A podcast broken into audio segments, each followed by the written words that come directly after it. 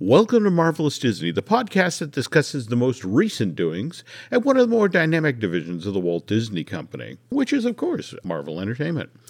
This is entertainment writer Jim Hill, and my co host, the amazing Aaron Adams, and I are recording this week's episode on Wednesday, December 7th, 2022. And I know we, we missed a week last week, but that was because Len and I were down in Florida doing the gingerbread challenge and just ran out of time. I, we did, I had to jump on a plane on Thursday to be there for Friday.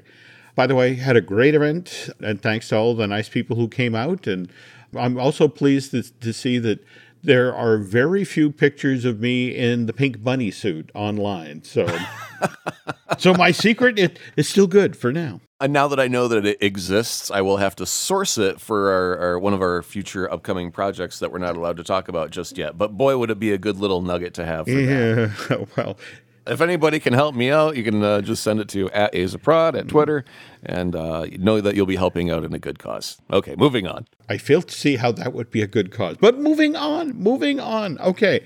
Black Panther Wakanda Forever has been out in theaters for 27 days at this point. Sold just shy of 400 million worth of, of tickets in North America to date. At this same point, in its domestic run, 27 days, the original mm-hmm. Black Panther had sold 574 million worth of tickets in North America. So basically a third more business domestically.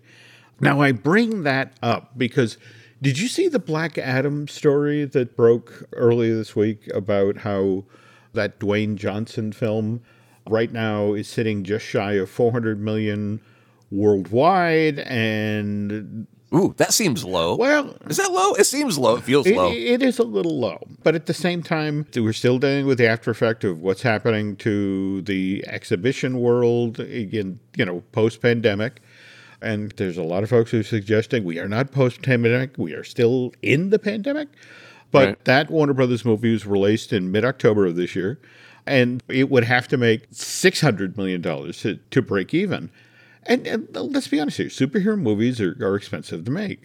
Black Adam, for example, had production budget of, depending on who you talk to, of 195 to 200 million dollars. And that's just The Rock's beef budget. Hey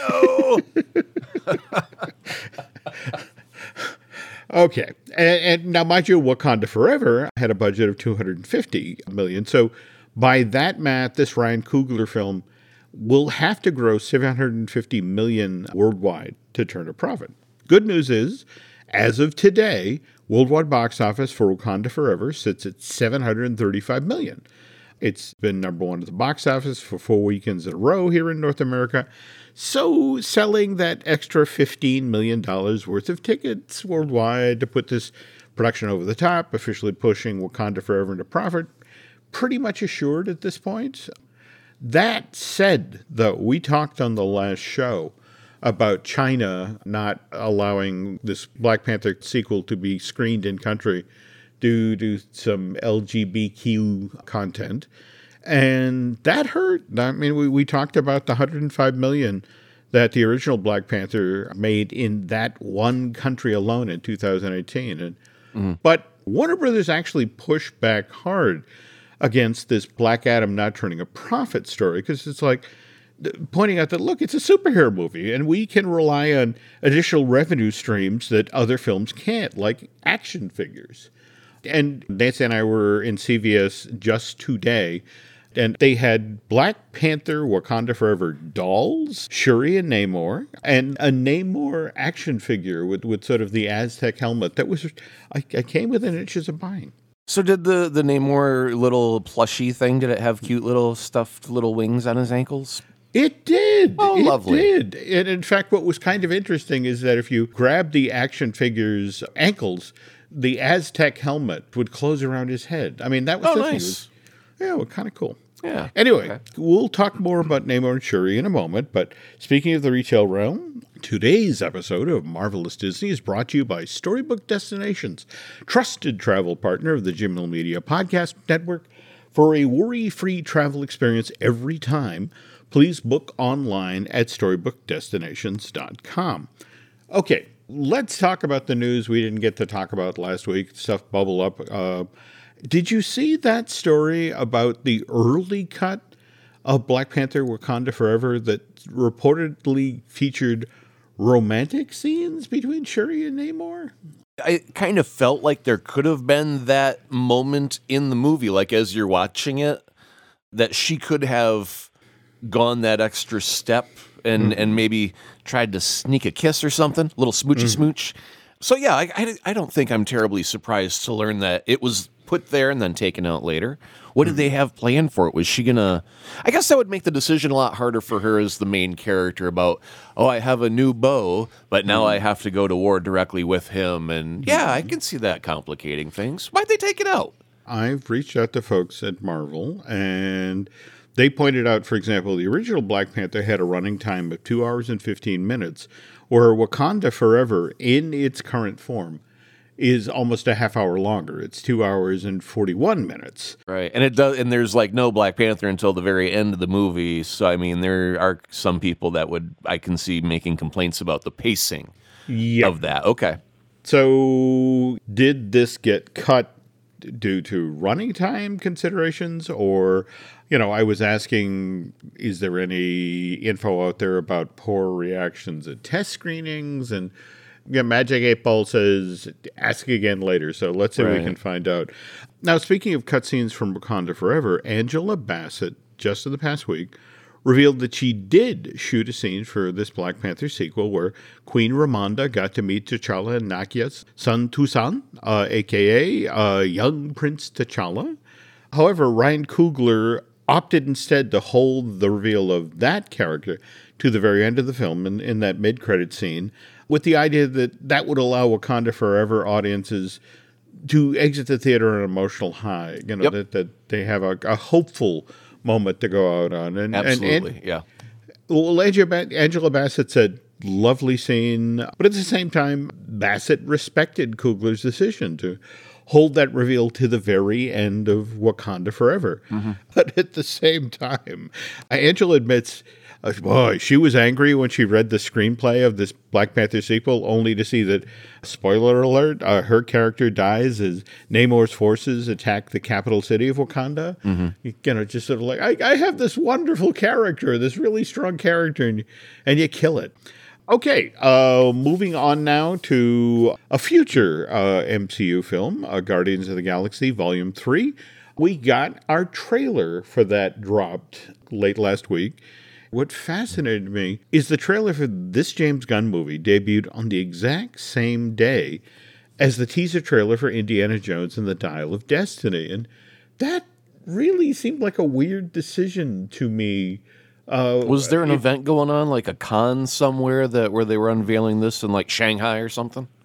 Oh, wait a minute. I think you may be onto something. Was there Wasn't anything in there? Brazil or something? There we go. I think okay. there was, in fact, an event in South America. Yeah. Okay. All right. That makes better sense now. But, oh, by the way, we, we, we were pre gaming and you wanted to talk about a bit of technology that actually, I guess, got employed in the Dial of Destiny trailer. There was an article just, I want to say, in the last week or so. Mm-hmm. And uh, it was, uh, I saw it on Gizmodo but mm-hmm. it was mm-hmm. about how Disney had created an artificial intelligence tool that automatically makes actors look either younger or older, depending on which way you flip the switch, I suppose. Mm-hmm. And they did have some video of uh, both a female and a male. Uh, I don't think they were actors or anything. I think they're just average people working behind the scenes where they're doing a test shot. But mm-hmm. you, I mean, it was a rather convincing A B comparison where you know the young version is rather you know silky smoothie skin and then the uh, aged version has all the wrinkles in the right spots to make it look like that person is aged by about 20 or so years mm-hmm. so uh, the fact that they're able to get that with ai because you think about how uh, in the original ant-man how they de-aged michael douglas and they had a stan lee cameo where they aged him down by a couple of decades or so and that used to be such a big deal oh, did you see how they de-aged him? Didn't it look great? Some sometimes it didn't look so good. Oh, that looked horrible. Mm-hmm, mm-hmm. But right now they've got AI where they just you know take a shot of an actor and go, how old do you want him to be? 57 all right let me dial in 57 Wazam! and then there there's uh, you know chris hemsworth 20 or so years older and uh, yeah just kind of crazy technology that they've got uh, at their disposal now in their bag of tricks I agree. I agree. And and that was the comment coming about the Dial of Destiny trailer is like, hey, they finally figured this out. I mean, that version of uh, Harrison Ford actually looks like the Harrison Ford you know, we got back in '81 for uh, the original Raiders. So, oh, I haven't even seen that trailer. Did they de-age him in that trailer? You know how the classic way an, an Indiana Jones film begins is you get the giant action sequence in the beginning, sure, yep. and then, well, evidently this one starts off with an action sequence in 1942. So it's Indiana Jones once again fighting the Nazis. And then we jump ahead to 1968. It's been over 45 years at this point. And uh, not to give too much away, but if you remember the history of the American space program, a lot of the German scientists who worked on the V 2 program kind of transferred over to the States to then work on the space program. And so, you know, there's Oh yeah, okay. I see how they're following that their leap action. So they didn't get Alden uh, Ehrenreich to double for him like they did in Solo.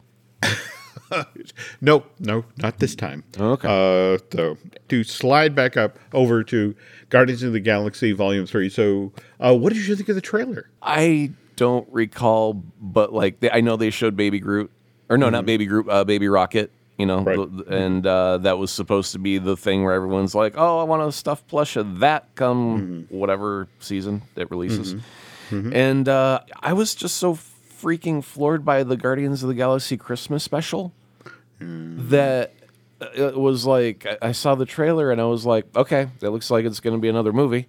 Mm-hmm. Uh, and they're trying to keep the plot secret, so there's not a whole lot for me to grab onto. Mm-hmm. And I'm still kind of confused by Bodybuilder Groot he's a little bit on the buff side, and I've I just I'm not used. My eyes have not seen that version of Groot, so when I see it, it looks it almost looks like man in suit Groot, man in Groot.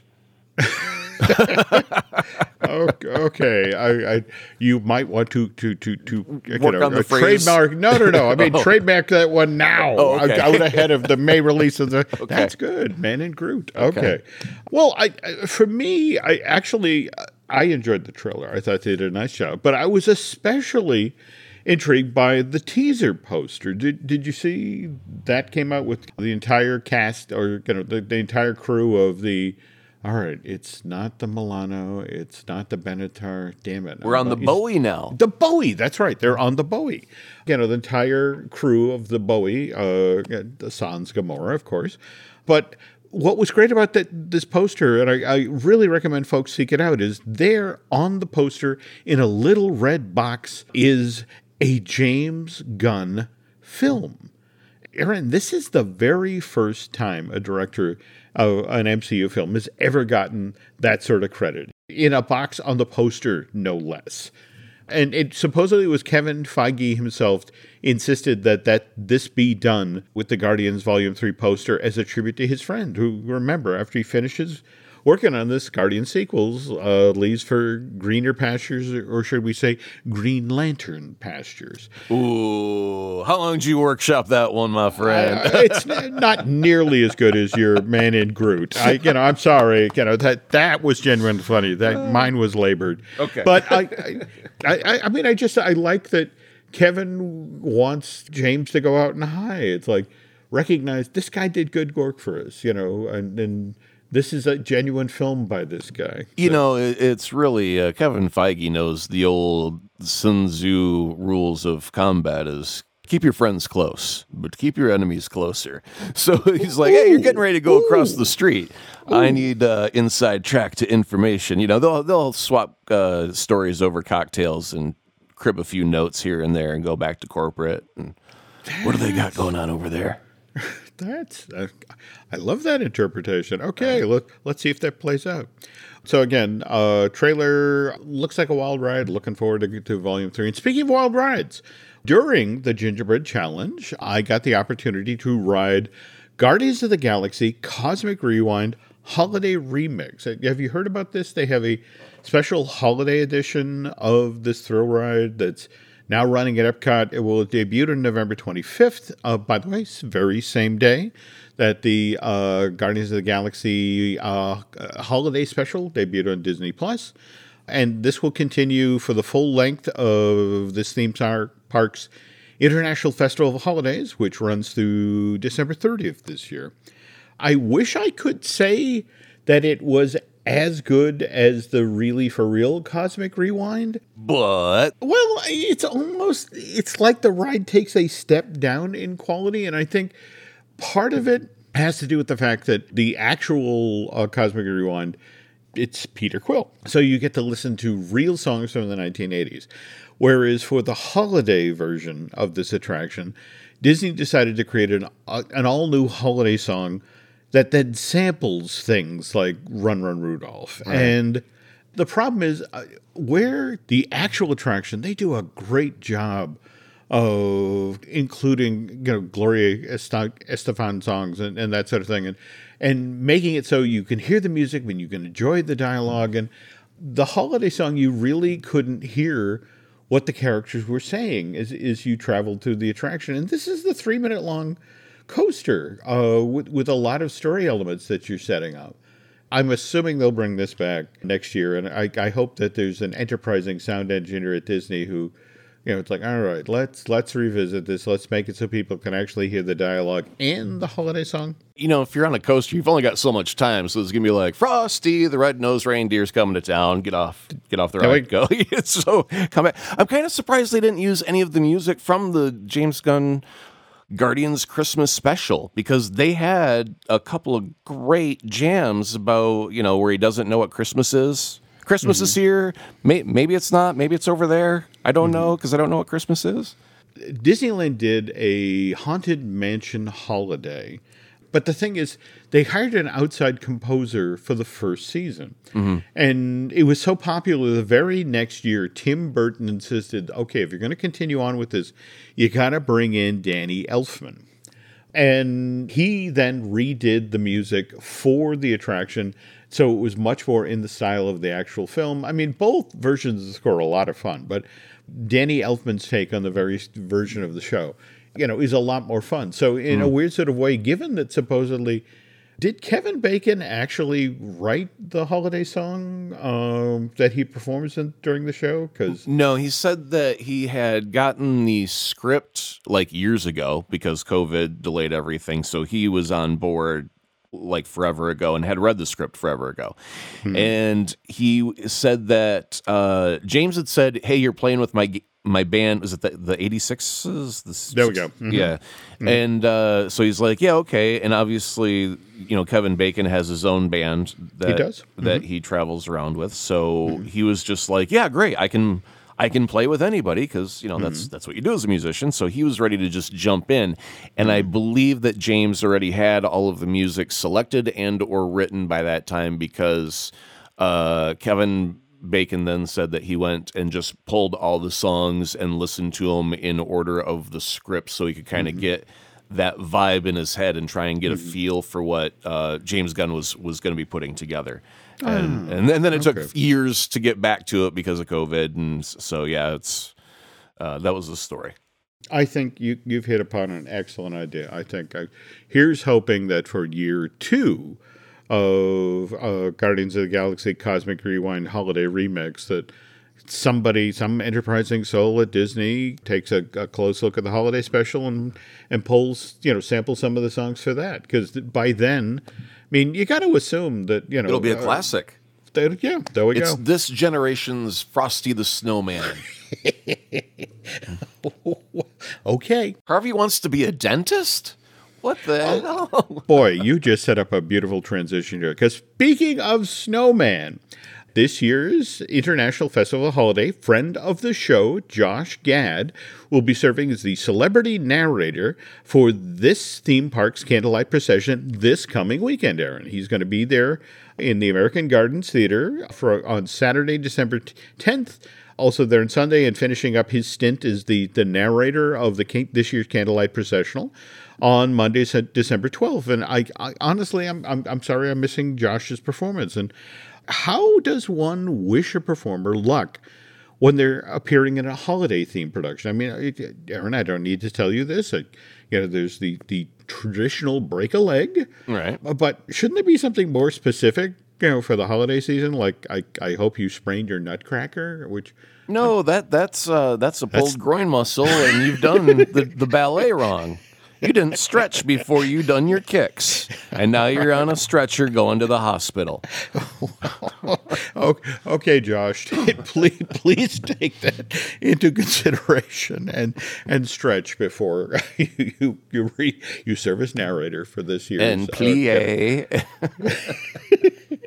Okay. Uh, and, and to finish out this uh, half of today's show, I was this year's old today. Somebody just pointed this out online over social media that if you look at Ant Man Quantumania, you can actually spell Ant Man with letters you pull out of Quantumania. So Ant Man is in the title twice. Oh, it's subliminal. Well, not subliminal, but uh, yeah, I see it. I, I see what you're talking about. Of course, Ant Man Quantumania kicks off phase five of the MCU. And when Aaron and I get back, uh, we're going to take a, a close look at phase four.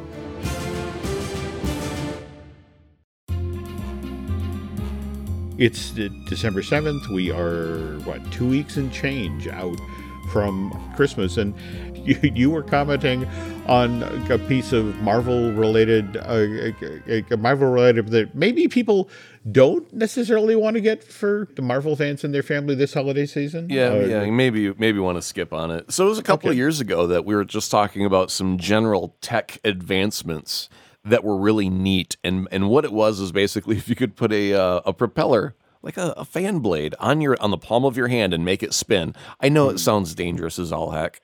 But that's essentially what it was. And it had LED lights on it. And when it spins really fast, you can make a picture with the flashy LEDs, right? So hmm. the effect was um, Doctor Strange's mandalas, the the little shields that he makes, those you know they're orange and, and circles and whatnot that he makes mm-hmm. with his fists, and and they were able to kind of create that effect. And so you just strap it to your hand, turn it on, blade spins, and and scene happens.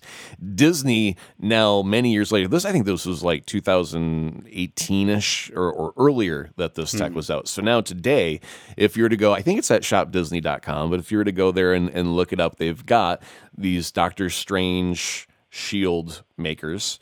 But the thing is, obviously, Disney Legal took one look at the video and went, oh, hell no. And then they end up putting it on. It's like if you took a solo drink cup and flipped it upside down and taped it to your hand and then put the blade on it. So you had like a good six inches of separation between your, your fingers and the spinning blade. Uh, and, and so then, and I, I think they just kind of painted it a bronze color and uh, made it fr- apparently from a really cheap plastic because some people were complaining that it broke relatively quick. Like they gave it to their kids, their kids played with it two or three times, then it went snap, and like the blade kind of popped off safely in a, in a safe manner. It didn't. It wasn't like a, a ninja star shooting through the living room or anything. Oh dear. It's okay. the the little uh, thing that it's attached to uh, snapped off, and so it just came off of the little cup thing that was attached to their hand. So yeah, th- and I think they were selling it for like you know forty bucks, which is really cheap for that kind of technology to begin with. So yeah, chances are it's made of cheap material and it will break relatively quickly. So maybe not get that for Christmas and look at something Okay. else. And speaking of looking at something else, there's a couple of great books coming out, uh, or supposed to be coming out this holiday season. I mean, for example, there have been so many of us waiting on the art of book for Shang-Chi and The Legend of the Ten Rings. Now, Aaron, that movie came out in September of, of 2001. And up until just a, a, week or so ago, uh, this was supposed to finally hit store shelves on December 27th. I mean, so okay, so you you couldn't have it for the holiday, but you could, you know, you could set it up to have it delivered, you know, to By the you time know, you get home, yeah. there we go. Um, but here's the thing: I, I just checked at Amazon, and, and once again, this thing has been pushed back. Uh, now it, it's supposed to arrive, uh, hit store shelves on February 21st of, of next year. And not to be that guy, but this is 18 months after the release of the film. And I get the pandemic happened, and that screwed up publishing because so many of these art books are are done overseas and literally have to take the slow boat from China to get to the states. Okay, now now take that, and that's mm-hmm. the first part of your equation. Now multiply that by mm-hmm. secrecy from Marvel. There we go. There we go. So you can't let that material out before the movie is released because Mm-hmm. otherwise it could get leaked and secrets mm-hmm. could get out. So that means they couldn't even start the darn book till way, way, way later in the process than almost everything else. For example, we have the Black Panther War of Wakanda expansion, uh, The Art of the Hidden Kingdom. Now, this is for a game that came out in August of 2021. Now, this is finally becoming available for purchase on December 20th of this year. So, again, you're looking for somebody to get your Marvel fan and the family. But that, again, 19 months after a game, not a movie.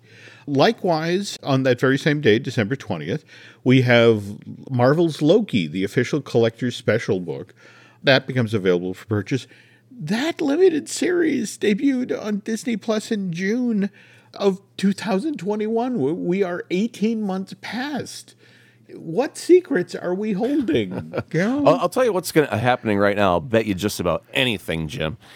Is uh, was it Bob Bob Iger's back in town, right? So he's Yep. back in the big chair. He's got to fill all the debts in the world uh, from the Fox acquisition, from all the content they're making with Disney Plus, et cetera, et cetera. And I will bet you just about anything. He's got a bean counter locked in a dungeon right now who's doing hardcore math aerobics around the problem of if Feige weren't so darn secretive, and rightfully so, like we understand, we get it, it's business. But if I could have my book for Shang-Chi released the day the movie for Shang-Chi comes out, it mm-hmm. will sell 100 times more copies than if it comes out two years after the fact. Mm-hmm. That just makes plain old sense. Strike while the iron is hot. That's going to be the words out of someone's mouth named Bob Iger. Mm-hmm. And they're going to have to figure out is it worth keeping the secret? What is the price tag for keeping this secret? And he's going to go back to Kevin Feige and he's go, I had my bean counter in the dungeon, figure it out, and the number is $752 million per year is what your secrets cost me. Shit's got to change, bro. I mean, they got to look at everything they're doing in the business because you can only do so much. It's not like they can build new rides, you know, because mm-hmm. they don't have the money. They, you know, they, you can't reinvest the money that you don't have at the moment, mm-hmm. right? So that means you got to make your money elsewhere. If you're going to mm-hmm. make the book, but you're waiting two years to release it, that is a huge problem for your timing and your synergy and all that corporate mumbo jumbo that they like, right? So you know that they got to be looking at that as uh, we could make a boatload more money if we just had timing involved in this equation. That's a lovely transition to our next story, which talks about the trades. We're, talking about an executive retreat that Marvel Studios had over the past month.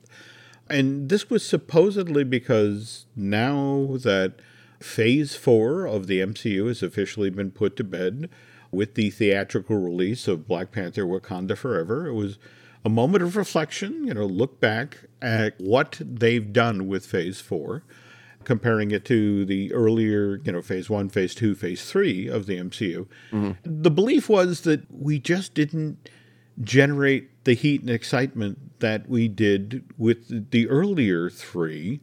This was understanding that, you know, if we look ahead to phase five and phase six, which of course phase six ends with uh, Secret Wars and, you know, the Kang dynasty. I mean, there's there's a lot of stuff to set up. And in fact, in their defense, if, if you think about it, so much of what phase four was was getting ready to tell those stories, bringing, you know, Right. characters on the canvas, introducing ideas. It's kind of like resetting the bar, like if you were doing a high jump competition and someone jumps so high that they actually hit the ceiling of the gymnasium to get over the mm-hmm. bar, and they're like, well, we can't raise the bar any higher. We need to reset. We need to go back down and kind of mm-hmm. simplify and introduce new characters and, and have a palate cleanser, refresh. Mm-hmm. Mm-hmm. And, and let that bar kind of go back down so you can ratchet it back up over the next couple of, of phases. And I mm-hmm. firmly believe, you know, all the people that are griping about it's not as big and actiony and spectacly and wonderful as, you know, the the last phase. And it's like, yeah, it really can't be. There's no way that you can build for almost a decade to that conclusion and then go the year after that and go, okay, be better than that. Because it's like that concluded. You have to start fresh. I would also argue phase four was the first where we really got the limited series. And the limited series Right. were nine episodes, six episodes, you know, that- and we had more slow burn stories because again Yeah. that's how television works you know you breadcrumb somebody and I would argue it's the limited series that carried a lot of the water for Phase Five and and Phase Six. I mean, for example, think about it. You know, it it was in Loki where He Who Remains basically teed up Kang. Right. Likewise, if we look at Ms. Marvel, I mean, that was the one that, that officially brought mutants into the, the MCU fold with the little scene at the end there. Likewise, this is where supposedly we got introduced to the idea of incursions. I do want to just also point out that because we, we, really haven't touched on it very hard, that the fact mm-hmm. that uh, our, our newest bad guy Namor did say mm-hmm. flat out that he was a mutant. Mm-hmm. I mean, he used the word. And Excellent point. So, Excellent uh, point. yeah, I, Feige has actually said, let there be mutants. Okay. And they're being okay. trickled in one mm-hmm. by one, which now okay. ends up thinking if you think about just these couple of factors, because the first one we had was with Ms. Marvel, where they mm-hmm. utter the M word and we all kind of mm-hmm. gasp, oh, mutant. Mm-hmm. And then we get to Namor, where he just says, "Yeah, I was a mutant," and now it's like very, you know, plain as day. Mm-hmm. And are we going to start getting like in uh, the next series? And it could be like a She-Hulk thing. It could be you know Squirrel Girl. It doesn't matter. Mm-hmm. Like if they bring in one mutant mm-hmm. and introduce them in that series, mm-hmm. and or one movie, bring in a mutant. And then bring in a mutant, and then bring in a mutant. All of a sudden, now that you've been introduced to, oh my goodness, look at this! It's the X Men. Again, an excellent point. If we shift now to theatrical, what I, I think is fascinating, for example, when you look at Spider Man No Way Home, in a lot of ways, you sort of plow the road for the big, just, you know, I mean, face it, this is Portals 2.0, that, mm. is what Feige's trying to set up. Uh, in Secret War, you know, bringing in every character from every Marvel film franchise, and and Spider-Man: No Way Home kind of gave us a taste of that between the bringing back Tobey Maguire and, and Andrew Garfield to work side by side with Tom Holland.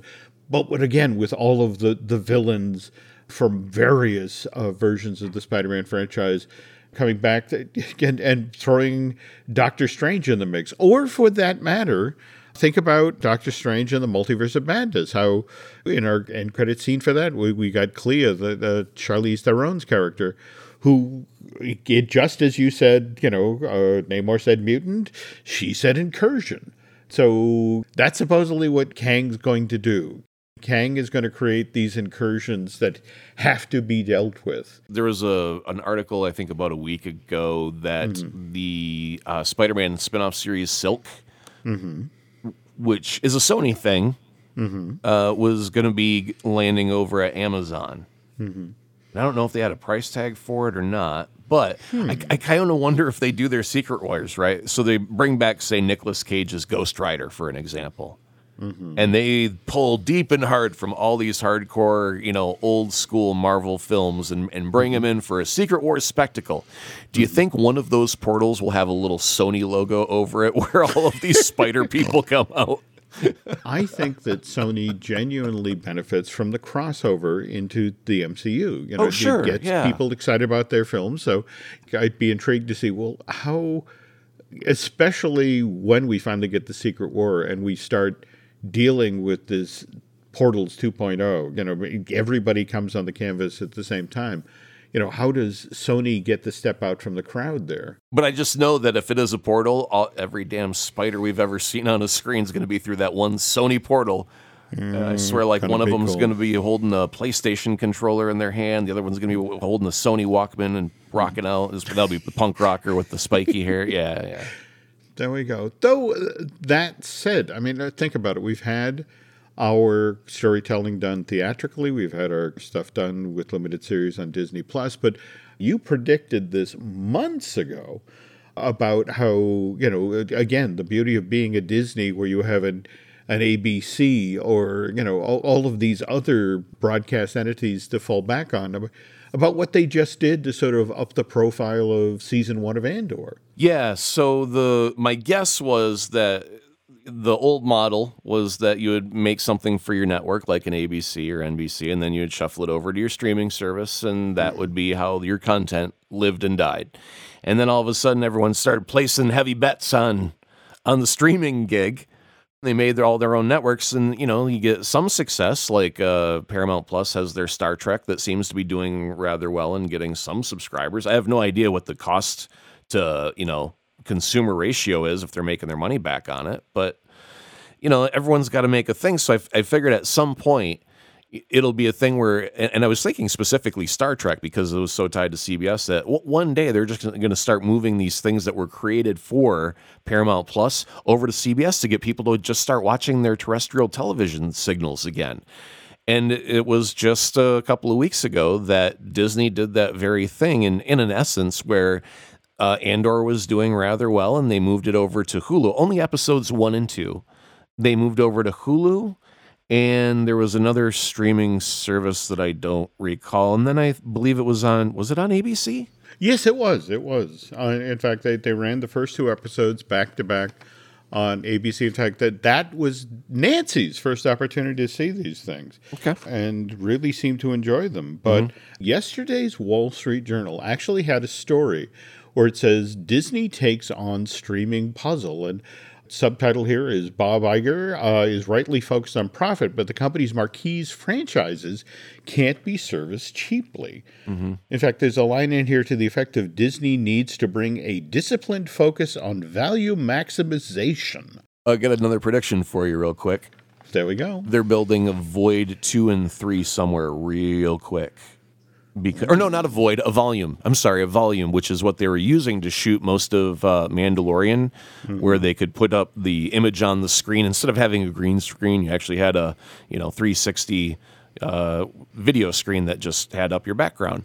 But if you can think about like in the case of Mandalorian, mm-hmm. the the asset was just a desert, right? Mm-hmm. Sand, the color tan against a blue sky, and some rocky background. So you can mock that up digitally with some some assets relatively quickly, mm-hmm. and and it doesn't cost you a darn thing. Whereas you know the olden days of sets, like you know they shot Cleopatra mm-hmm. almost hundred years ago with uh, Joan Crawford, uh, where they had to build you know a statue that was like seriously sixty feet tall because the director wanted the wide shot. Mm-hmm. And so that, and then, well, you need all the people in the world as well. So we got to hire 50,000 extras to stand there and cheer. And man, that gets so expensive so fast. But if you have something like the volume, where you can just go, all right, what do you want to see, Bob? Well, I'd like a forest. All right, let me hit the mm-hmm. forest key. Boom. All right, there you go. What do you like? Uh, you like that? Uh, more birch trees. Let me hit the birch tree key real quick. Mm-hmm. Boom, birch trees. I like that, Bob? Oh, that's beautiful. Let's shoot. You're off and running. What did it cost you? I don't know. What's the cost to punch two keys? You're talking about union scale? Well, was about 30 cents. But here's the irony. In fact, we, we just started this section of the show talking about Andor. Tony Gilroy made the decision with this particular show. Now, don't get me wrong; they definitely use the volume, you know, at certain parts of the show. Oh yeah, but they use sets, yeah, oh, and locations, yeah, yeah totally yeah, uh, for the Battle of Ferrix, I mean, that was a really for real set, mm-hmm. and and they used that set for the full run of the show. So it wasn't a question of okay, we're going to build this thing and only use it for one scene. I mean, we we kept returning to Cassian's home planet to find out, you know, the, the impact of, of what he'd done. And and I'm telling you right now, Iger's sitting in the hot seat right now, and he's going, "Show me the budget for Mandalorian in the volume, and show me the budget for Andor with actual practical stuff everywhere." I would like to compare those numbers real quick. I've got a guy in a dungeon currently cranking out some numbers on how holding a book back by two freaking years is costing us millions. I think I can throw this little nugget at him real quick. He'll have a number at me. Tweet sweet. Hang on, let me get let me get him on the phone real quick. Answer is cut that shit out. Get in the volume. Everybody in the in the volume Every, now. Everybody in the volume. Okay, no, that's funny.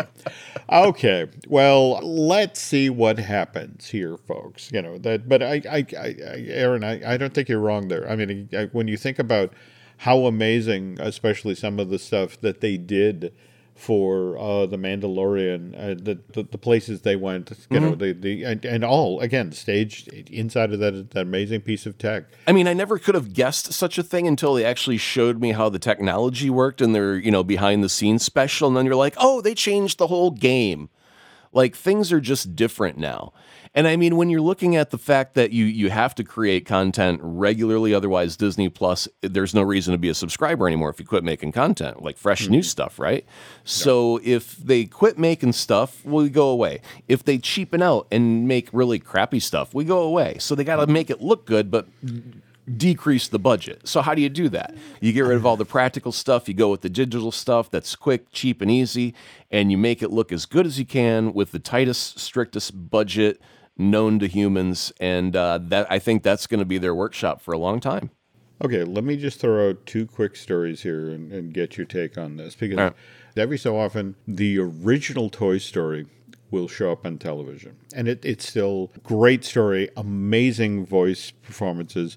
But uh, again, it was produced in 1995, and every so often a human character will come on camera, and you're like, right. you know, I mean, yeah. just because. But that was what they could do in 1995. Now, you were just talking about Paramount and Star Trek, and I want to say within the past 10 years, the folks at Paramount were taking a hard look at the original 65 episodes of the first series produced in the 60s. And the thing was that again, writing still holds up, acting still holds up, but every so often they cut to a shot of the, the ship outside, and it just it, it again it's 1960s visual effects, and it looked kind of crappy. And mm-hmm. Paramount made the interesting choice to hire contemporary uh, visual effects houses to go in and create new visual effects of i mean the the same shots the very right. same you know the doomsday machine and and space stations and the actual enterprise and that sort of thing but to make them palatable for today's audience. You know, the, the, the kids who were sitting down today who don't know Star Trek from the '60s and wanted to see it, but right. they also, in that same window of time, they went through and digitally cleaned up each of the individual episodes. In fact, I remember there was a, st- story once where the team that was working on it reached out to Leonard Nimoy. I, they were, I, I, guess, cleaning up the Troubles with Tribbles episode, and mm. they were like did you spill coffee on yourself?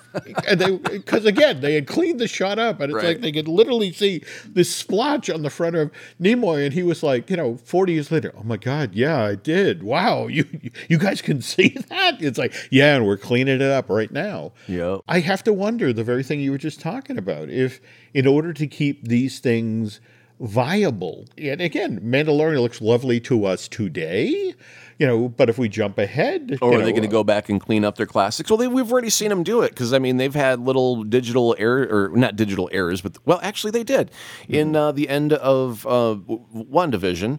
Mm-hmm. There was a reflection You're in the right. glass of the You're door, right. and they said we don't like that, so they wanted to Photoshop it out. And when they did it, they re-uploaded the file in it, and they left uh, the mat over the mountain in the zoom, so it created this little specter of an image floating down the mountain, and nobody could figure out why or what that was or what it meant. And it was, and then that, they a day or two later they realized they did that, and they fixed it again and got rid of that.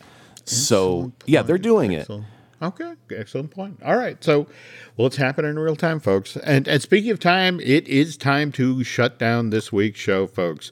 So, uh, Aaron, talk to me. Where, where can the, uh, the nice folks listening to this podcast find you on social media? Uh, you can go over to uh, Twitter. I think is the only place I'm at right now worth mentioning. You can type in at Azaprod, and don't do it right now. Mm-hmm. Don't do it right now. I'm, I'm doing a surprise. I got a friend. I got him tickets to go see the Blue Man Group. Mm-hmm. And okay, well, first I got to explain a little bit. He's colorblind, and I'm, and I'm telling him it's the Blue Man Group, but uh, it's on Twitter, and I, I just don't want the word to get out just yet. So just wait a couple of days until after his birthday. And uh, me and Ted washed the paint off because we got a couple of trash can lids and some broom handles we're gonna bang on.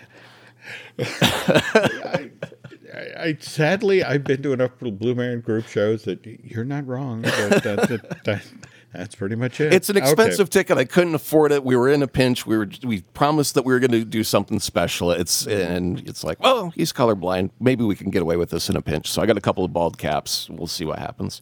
Let me know. Okay. I and speaking of social media, you can find me on, on Twitter and Instagram as Jim Hill Media and over on Facebook as Jim Hill Media News. Uh, beyond that, also want to mention that we have uh, a bunch of other podcasts we do here at Jim Hill uh, Media Podcast Network. The Disney Dish with Len Testa. We've got Fine Tuning with Drew Taylor. Looking genuinely looking forward to, to hear what Mr. Taylor has to say. He's been over in London attending uh, what is it, Avatar: The Way of Water. Already seen the film twice and can't say enough nice things about it. So interesting to hear what he has to say. And just later tonight, and in fact, I'll be recording a, a brand new Looking at Lucasfilm with Brian Guinan. So if you could do Aaron and I a favor, if you could head over to Apple Podcasts and rate and recommend the podcast you're listening to right now, Marvelous Disney, that would be helpful. That's going to do it for this week's show. Thank you so much for listening, and Aaron and I will be back next week.